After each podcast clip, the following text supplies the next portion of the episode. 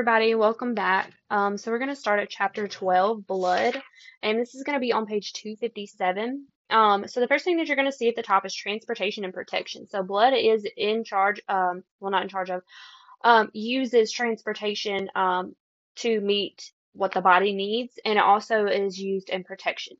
So when I say transportation, um, blood is going to carry the oxygen. It's going to help rid of carbon dioxide. Uh, it's going to help uh, maintain a blood pressure in your heart. Um, and then when I say protection, there's different types of blood cells, and these are going to help you fight infections. And this is going to be uh, what keeps you uh, in well health. This is what helps maintain homeostasis. So um, moving over to the next page, we're going to be on page 258, and this is talking under uh, blood composition and blood tissue. So the blood has many chemicals dissolved in it and millions plus cells living in it. Um, so liquid or the extracellular part is plasma, and you're going to hear this word a lot more throughout here. Plasma contains many cell fragments, and these make up formed elements. Um, so the amount of blood in a person depends on their size and if they're male or female. Male tend to be bigger than female, um, and then if you have more body weight than someone else, you're probably going to have more blood than the other uh, than a smaller person. Uh, so most adults probably have four to six liters of blood. That's four to six Mountain Dew bottles worth of blood in your body. That's how I like to associate liters because that's my favorite drink. Um, so the volume of plasma in the blood is usually a little more than half of the entire volume of the whole blood. And we don't really have to get into that. She didn't really uh, want us to get deep into that, but that might be just something to know. So blood is slightly alkaline, and if you remember, we talked about um, alkalosis and acidosis in previous chapters, and this is basically on your pH scale. Your blood has to be within a certain pH for you to be alive. So, with a um, 7.0 being your neutral, our blood is at a 7.35 to a 7.45, and we want it to be in this range. If it is slightly above, even one point above this could be an indication of illness, um, usually resulting in fever. So says if the alkalinity of your blood is increased towards neutral, uh, or decreases towards neutral, I'm sorry, then you're a very sick person. In fact, you have acidosis. Um, and that's another thing that we see in here. So acidosis is a low blood pH and alkalosis is a high blood pH. So now we're going to bump down to blood plasma. So plasma is the liquid part of blood, uh, blood minus its formed elements, and we're going to go over that part later. But it's about 55% of whole blood. Um, so it's composed of water and a lot of other substances dissolved into it, and it accounts for about 1.5% um, of total O2 transported in the blood and about 10% of total CO2 transported in the blood. So these parts you didn't hit on super hard, but I would know them. Um, the most abundant solutes dissolved in plasma are albumins, globulins, fibrinogen, and prothrombin. So albumins help retain water in the body by osmosis, which is the passive transportation. Globulins include antibodies that help protect us from infections and circulate in the plasma. Uh, fibrinogen is necessary for blood clotting, and prothrombin is necessary for blood clotting. So these are kind of a tier. Um, plasma uh, minus its clotting factors is just serum. Uh, and she did say this. I've heard it a couple times, so I would know that. So serum is the liquid remaining after forming whole blood clots. Um, and then serum can also contain am- antibodies. So the IV admin of albumin is sometimes used as a plasma volume expander in people with normally low blood volume. Um, it will draw out about three to four times its volume of fluid into the blood through the process of osmosis. But I really didn't hit on that very hard, but I did want to put that in there. So um, now we're going to go over formed elements. There's three types of formed elements. And I have made a chart. It's on the website if you go to www learnmelpn.com under printables, and this is also under the study guide as well for this chapter 12. Um, there's a formed uh, form elements of the blood chart. There's also a formed element of the blood's um, mnemonic. It's not very catchy, but it's just something that I will associate with the first letter of a word and associate to uh, something else in the definition of that word uh, and it kind of connects the two for me. So we're going to go ahead and go over formed elements. And if you are listening to the podcast, I would follow along with the sheet. And if you are with me on YouTube at the moment, I would, um, you can just watch the screen. I'm going to go ahead and write this up on the board. So we're going to look at formed elements of the blood. So we're just going to write FE up here. And uh, you're going to start out with RBC. So your RBCs are your red, blood cells. Um, and I have a feeling that on the test she is going to have it under erythrocyte. So erythrocyte. And these are the technical term for them. So these perform oxygen and carbon dioxide transport. So these are specifically for that. So we're going to say CO2 um, and we're going to say oxygen. Um, and if you followed along with me before in the past couple chapters, we talked about um, a little bit deeper in depth for red blood cells. We're going to get into that in just a moment, but I like to picture them as a vehicle driving through the body, um, carrying the passengers, CO2 and oxygen. Um, and this is this helps me to memorize things as I'm going along. So we have red blood cells, and these are specifically for CO2 and oxygen. And then next we have um, platelets. And these are important because they are essential in clotting or coagulation. That's a really cool word, one of my favorite words. So we have platelets, and these are thrombocytes. And also you can associate this word with thrombus. Um, and this would be a blood clot. So if there's too much too many platelets, um, it could be a, a, clot, so thrombus. Okay, so thrombosis. Um, and these are essential in blood clotting or coagulation. All right. Um, so next we're going to go down to white blood cells, and these are going to be your fighters. There seems to be a lot more of this going on, but they're equally as if not, if not more important, I believe, than red blood cells. So you need to carry oxygen through your body, but what happens if something happens to those red blood cells? You're going to need the sister over here, your white blood cells. They're going to need to come into play, and there are many different kinds so you have um, granular and agranular. She didn't really care for us to know all of that, but I'm going to go ahead and get a little bit into it. So you have white blood cells or your WBCs, and these are leukocytes. And it is important to know these terms because you're going to have to associate this with cancer later. So you have your leukocytes and you have granular leukocytes, and then you have agranular leukocytes. And this feels like it's super confusing, but really it is just telling you what it looks like under a microscope. So granular have stained granules in cytoplasm, and agranular do not have stained granules in cytoplasm. So that's basically all that there is to that. It's not super in depth. Um, not as far as we're going anyway. So we're going to start over here at granular leukocytes, and there are three different types. So we have neutrophils, neutrophils, and then we have um, eosinophils, and then we have basophils. All right, um, so your neutrophils are also considered phagocytes, and we went through this before. Um, but your phagocytes are hungry. That's the only way that I can remember it. They are hungry and they're going to eat what they can, but they like to eat invaders. So your phagocytes are going to protect you from invading microorganisms through phagocytosis. We did talk about this before. Uh, pinocytosis would be like drinking them up, and phagocytosis would be eating them up. So if something comes into um, your body that does not belong, your neutrophils are going to come into play, and this is going to get rid of those. Um, so I'm going to go over to my mnemonic page and I put under neutrophils, they keep us looking new by protecting us through phagocytosis. Um, okay, so your eosinophils are protection against parasites, uh, parasitic worms, and regulating uh, allergic reactions. So I said it protects us from bees by releasing histamines during infl uh, inflammatory responses and help us not to. Oh, I'm sorry. I totally skipped over eosinophils. Everyone is safe from parasites and all allergic reactions. And then I said ew, parasites and asthma. So ew, eosinophils. Um, next, we're going to go over to basophils. Um, and these are going to produce a histamine during inflammatory responses. They produce heparin to prevent clotting in blood vessels of the body.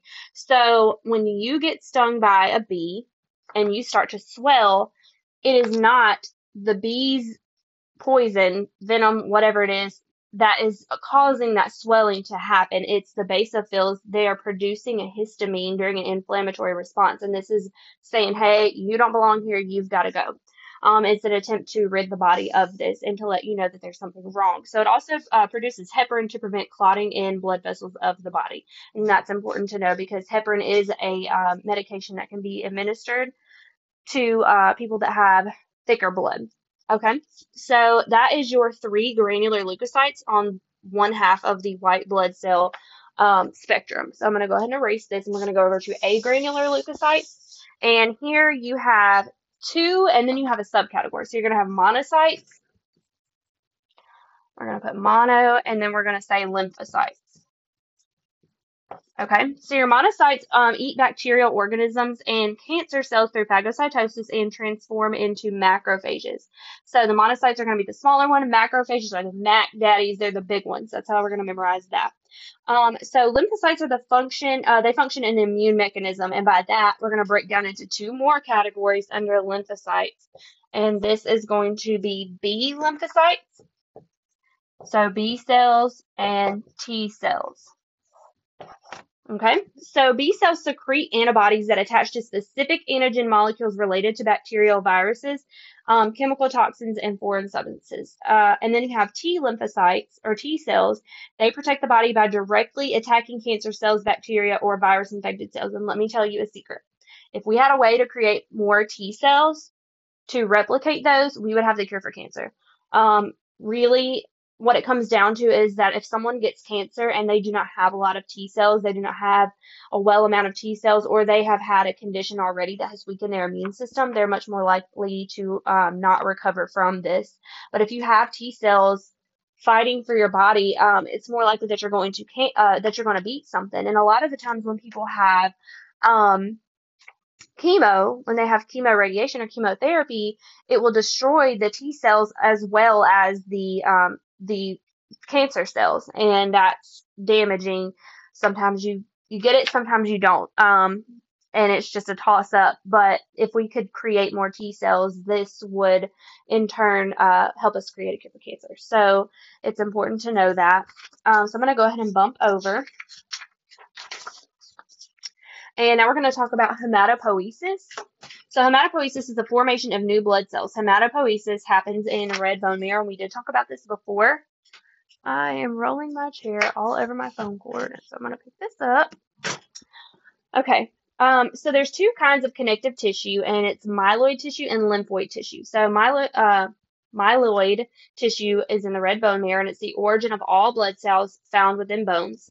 Lymphoid tissue, uh, lymphocytes develop the lymph nodes, thymus, and spleen. So to move lymphoid or move to lymphoid tissue after developing in the red blood uh, red bone marrow while they are still in early state and mature in the lymphoid tissue. So red blood cells only live about four months, not a very long time. Granular white blood cells live for only a few days and agranular uh, white blood cells can live up for uh, can live up to six months, and so those are the ones that we really like to have is the agranular leukocytes. Um, these are your white blood cells. These are the T cells, B cells, or uh, they're also called helper T cells. Okay, so um, as blood cells mature, they move into the circulatory system. Um, red blood cells circulate for up to four months before they break apart, and their components are removed from the blood by the spleen and liver. So now we're going to go down to red blood cells, and I'm going to get to show you my picture that I like to um, draw. And if you're listening to me on the podcast, um, you can also check out the YouTube website, and this is uh, Learn Me LPN as well. So uh, basically, what I'm going to draw up here is how I picture red blood cells doing their job, moving things throughout the body. So red blood cell is basically a disc, and it's biconcave, meaning there's like a little dip in the middle. Um, uh, there's a picture on here. There's a flat view. It kind of looks like some candy. Like you can see uh, candy that's shaped this way. But basically, um, they're a good example of how structural adaptation fits or affects biological function. So they're tough and flexible plasma membrane, deforms easily, allowing them to pass through small diameter capillaries. Um, and the biconcave disc shape is the thin center and thicker edges It makes for a large membrane surface and reduced spinning as blood flow. So you don't want them just acting wild while they're in there. So um, I like to think of it as a car. So this is my blood cell, and I'm going to add some little wheels underneath it, and we're going to say, um, I'm going to skip over just a little bit, and we're going to go look at hemoglobin. So hemoglobin um, is what attracts oxygen to the red blood cell, and that's what's going to carry it through. So we're going to say that hemoglobin is um, the passenger in this little car.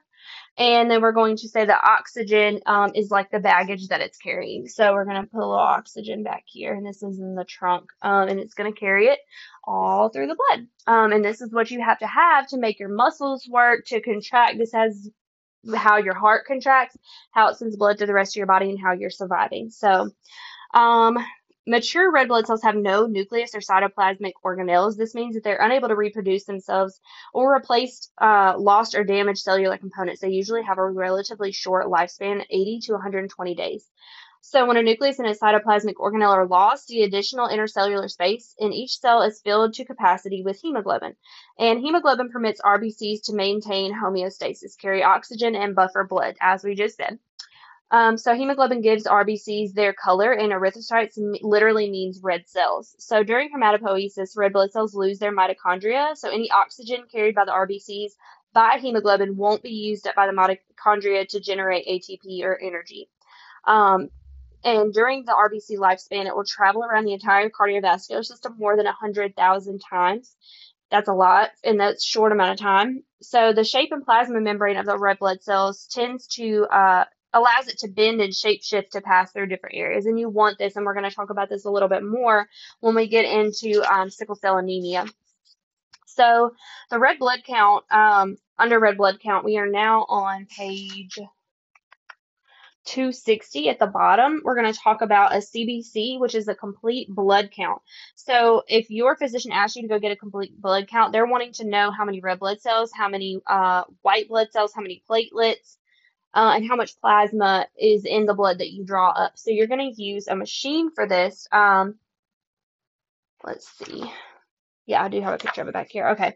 So um, it's a battery of lab tests used to measure the amounts or levels of many blood const- uh, constituents. uh, normal for red blood cells is a range of 4.2 to 6.2 million per uh, millimeter of mercury.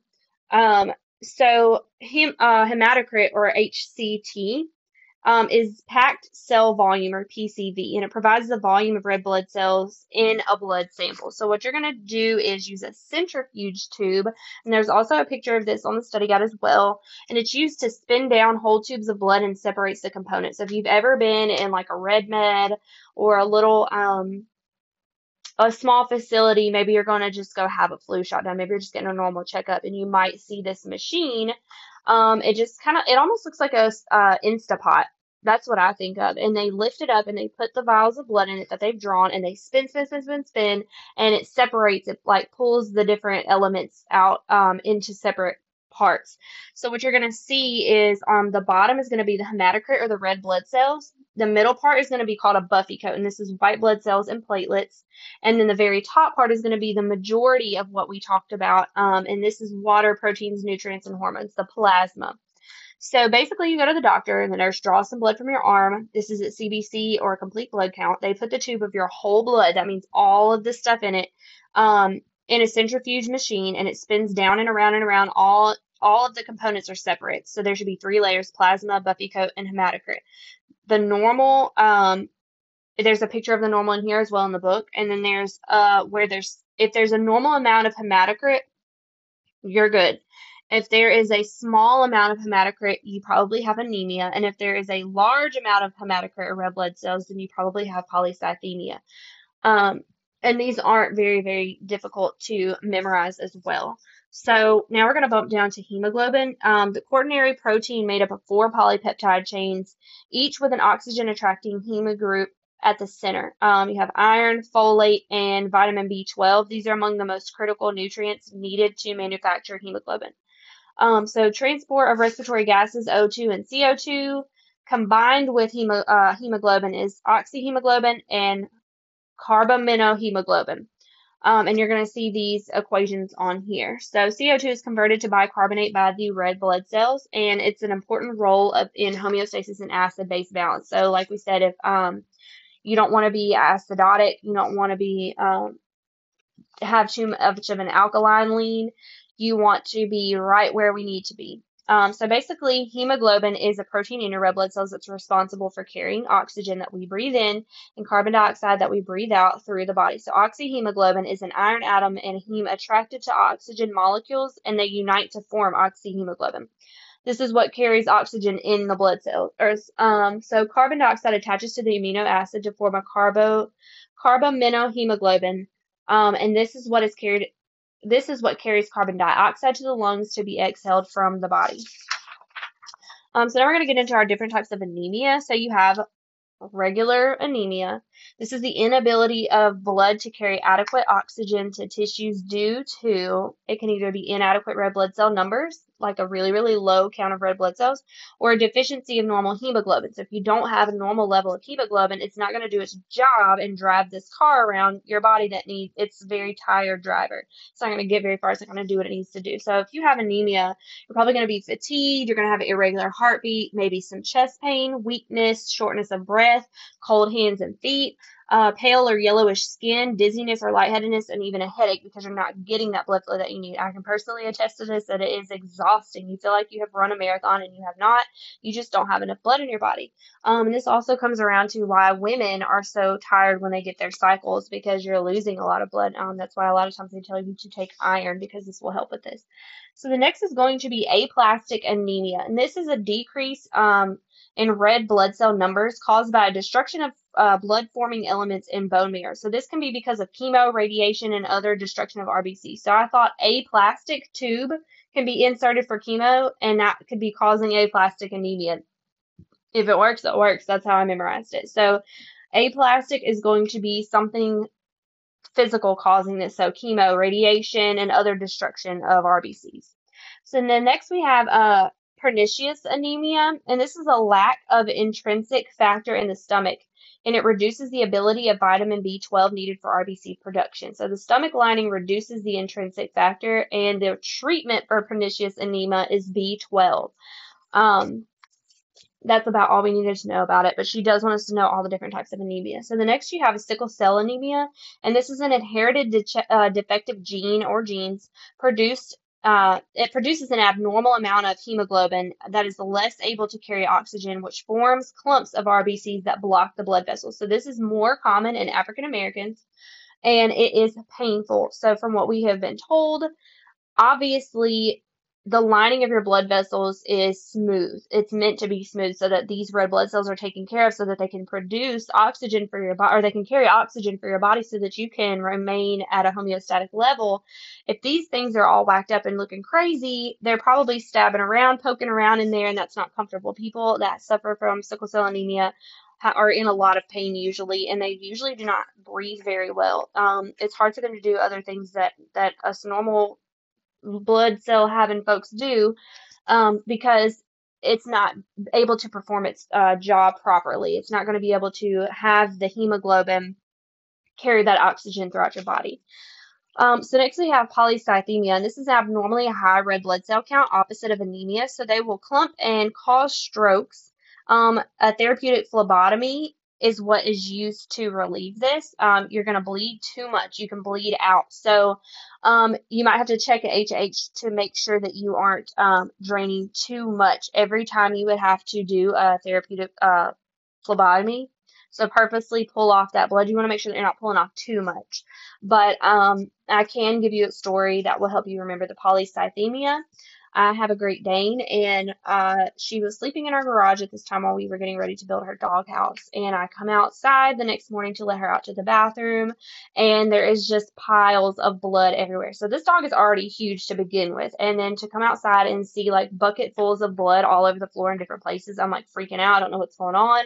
Well, I get her to the doctor, and I find out that she's been bitten by a tick, and whatever is going on with this tick has caused this polycythemia. So she, her body is trying to produce red blood blood cells to fix whatever's going on with this tick situation. And because of that, it's just an overload of red blood cells. They're like immature red blood cells. They're not ready, but the body's throwing them out in an attempt to help save her. And it was causing her to bleed out essentially. She was vomiting.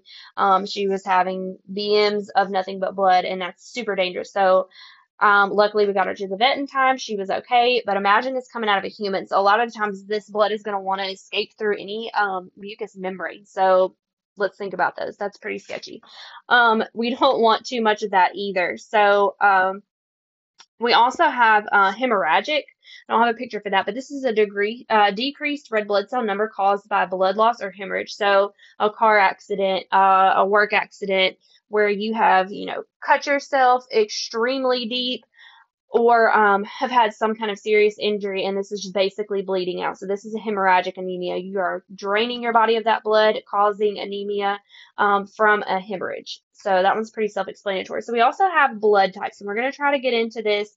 It can get a little confusing. I suggest looking at the um, chart that they have in our book. Um, so now we're on page 263.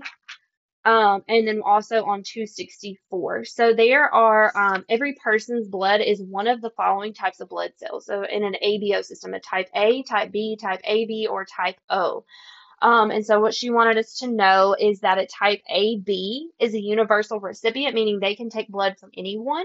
And type O is a universal donor, meaning they can't take it from everyone, but they can give it to everyone. So these are very sought after by uh, places that take up those kind of uh, donations. So there's also a link on here as well um, to help understand these a little bit better. But an antigen is a substance that can activate immune system, and an antibody is a substance that's made by the body in response to stimulus by an antigen.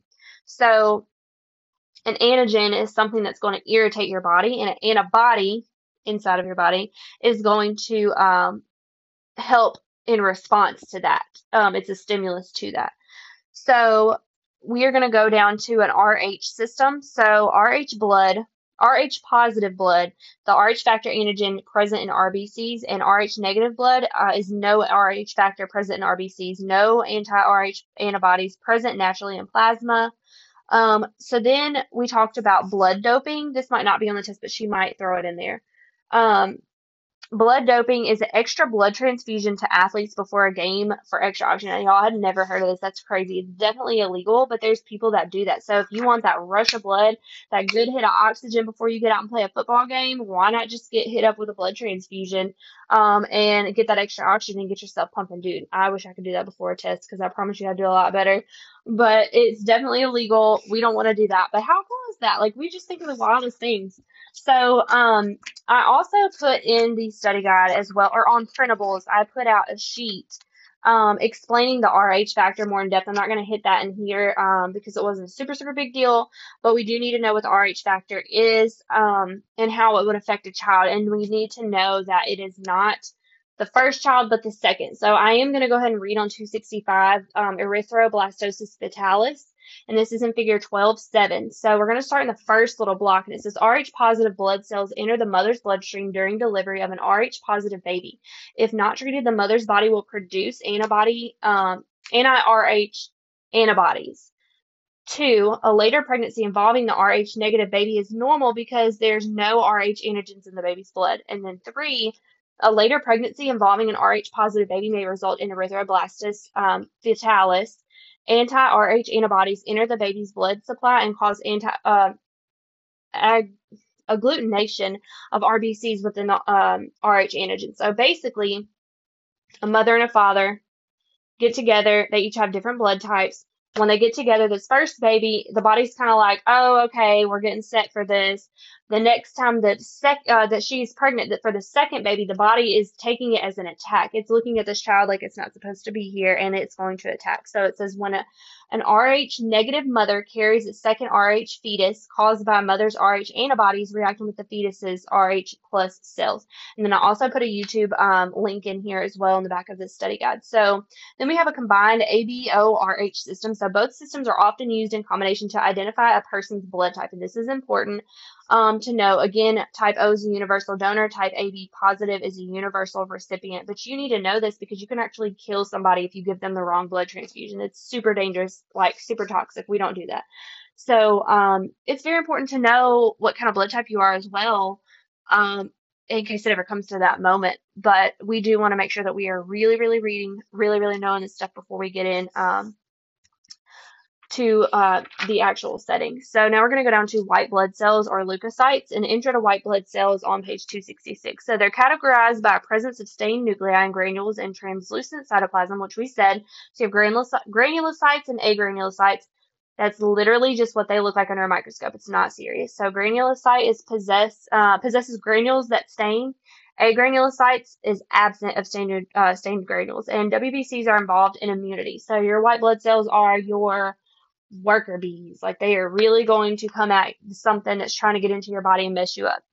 So um, the structure and function, they're categorized by presence of stained nuclei and granules in the translucent cytoplasm. So granular leukocytes or granulocytes possess grains that stain. Um, agranular or agranulocytes do not possess these stained granules. Um, and it repeats itself that they're involved in um, immunity. So a complete white blood cell count, normal ranges between 5,000 and 10,000 millimeters uh, of mercury of blood. So leukopenia is a low WBC count, and this it occurs infrequently. It's not very frequent, um, but it may occur with malfunction of blood-forming tissues or diseases affecting the immune system, such as AIDS. So if you know anybody that has HIV that has developed into AIDS, um, they're going to get sick a lot easier because their white blood cell count is super low, and this is leukopenia. Um, they're not going to be able to fight off infection as well, and so that's super dangerous. Um, so then we have leukocyte or leukocytosis, and this is an abnormally high white blood cell count over 10,000 millimeters of mercury uh, millimeters per mercury of blood um, frequent finding in bacterial infections, and then it's also a classic sign in blood cancer. So if you see like a super, super high count, you can almost count that that's going to end up being um, cancer. So there's a differential white blood cell count, and this component test in CBC measures proportions for each type of white blood cell in a blood sample, so they can specifically go in and see. Um, so your white blood cell types, we talked about the granular um, is your neutrophils, eosinophils, basophils, and then your agranular, which is monocytes and lymphocytes. And you can go back and read about that again. Um, so then we have white blood cell disorders. We talked about leukemia. Um, leukemia is cancer of the white blood cells. Um, elevated white blood cell count. I'm not. I'm sorry, not of it. Um, elevated white blood cell count and cells do not function properly. So high leukocytes um, with no infection is almost always leukemia.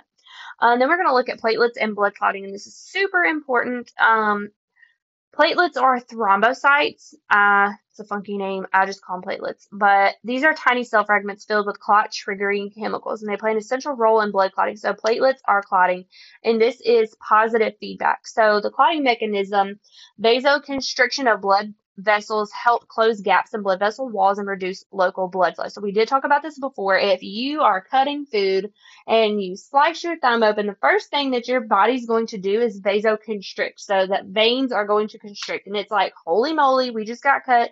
Let's get out a little out of here. They're going to try and close up really quickly so that they can keep the blood from flowing out of your body because uh, homeostasis or homeostasis. They want to maintain that. So blood vessels damage release clotting factors that react with plasma factors to to form a prothrombin activator. So this is like a chain.